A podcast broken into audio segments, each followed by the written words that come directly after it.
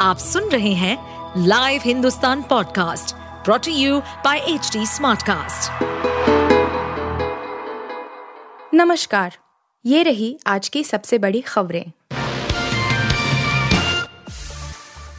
भाजपा ने दिखाई ताकत, इंडिया की भी जगी उम्मीदें। उपचुनावों में किसे क्या मिला? छह राज्यों की सात विधानसभा सीटों के लिए हुए उपचुनाव के नतीजों में तीन सीटें जीतकर भाजपा ने अपनी मजबूती दिखाई है। साथ ही नए बने विपक्ष के गठबंधन इंडिया के लिए भी उम्मीदें जगी है।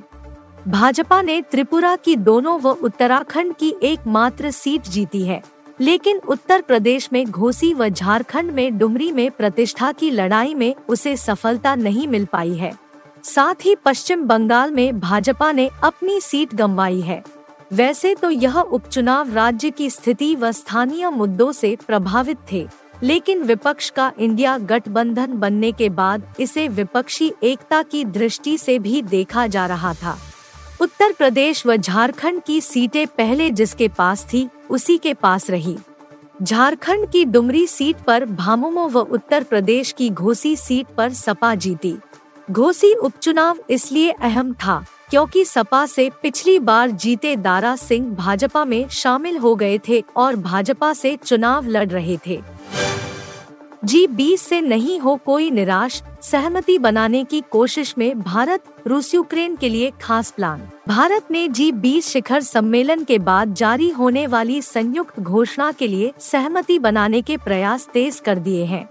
सूत्रों के अनुसार इस संदर्भ में रूस यूक्रेन मामले को बेहद सावधानी के साथ चर्चा के लिए लिया जा रहा है।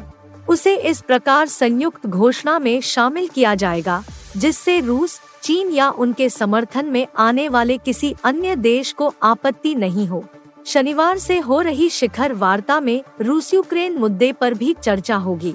जी बीस हालाँकि आर्थिक मुद्दों का मंच है, लेकिन चूँकि इस युद्ध के प्रभाव विश्व अर्थव्यवस्था पर पड़े हैं इसलिए उन प्रभावों पर चर्चा होना तय है।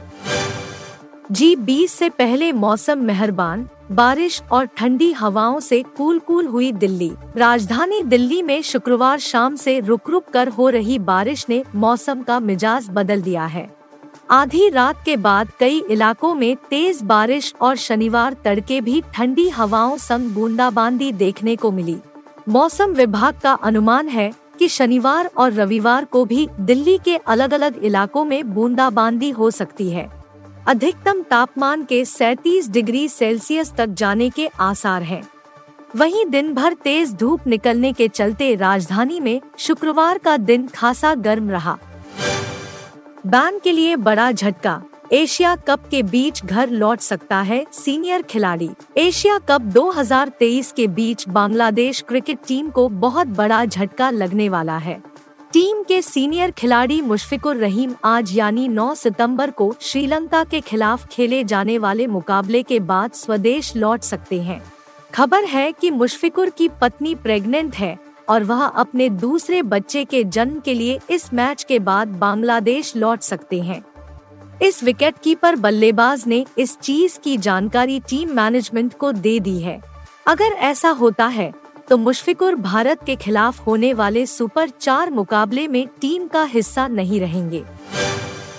गदर दो ने मचाया गदर, बनी सबसे अधिक कमाई वाली दूसरी फ़िल्म। सोशल मीडिया से लेकर बॉक्स ऑफ़िस तक पर शाहरुख खान, विजय सेतुप्ती और नयनतारा की फ़िल्म जवान का तूफ़ान देखने को मिल रहा है। फ़िल्म दो दिन में ही घरेलू कमाई में डेढ़ सौ करोड़ के करीब पहुँच गई है। हालाँकि इस बीच सनी देओल की गदर दो ने भी गदर मचा दिया।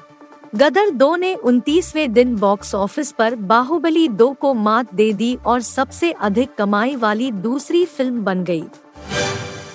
आप सुन रहे थे हिंदुस्तान का डेली न्यूज़ रैप, जो एच टी स्मार्ट कास्ट की एक बीटा संस्करण का हिस्सा है।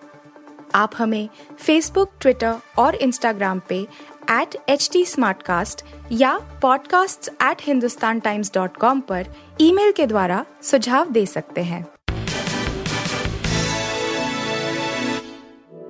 इस पॉडकास्ट पर अपडेटेड रहने के लिए हमें फॉलो करें एट एच हम सारे मेजर सोशल मीडिया प्लेटफॉर्म्स पर मौजूद हैं।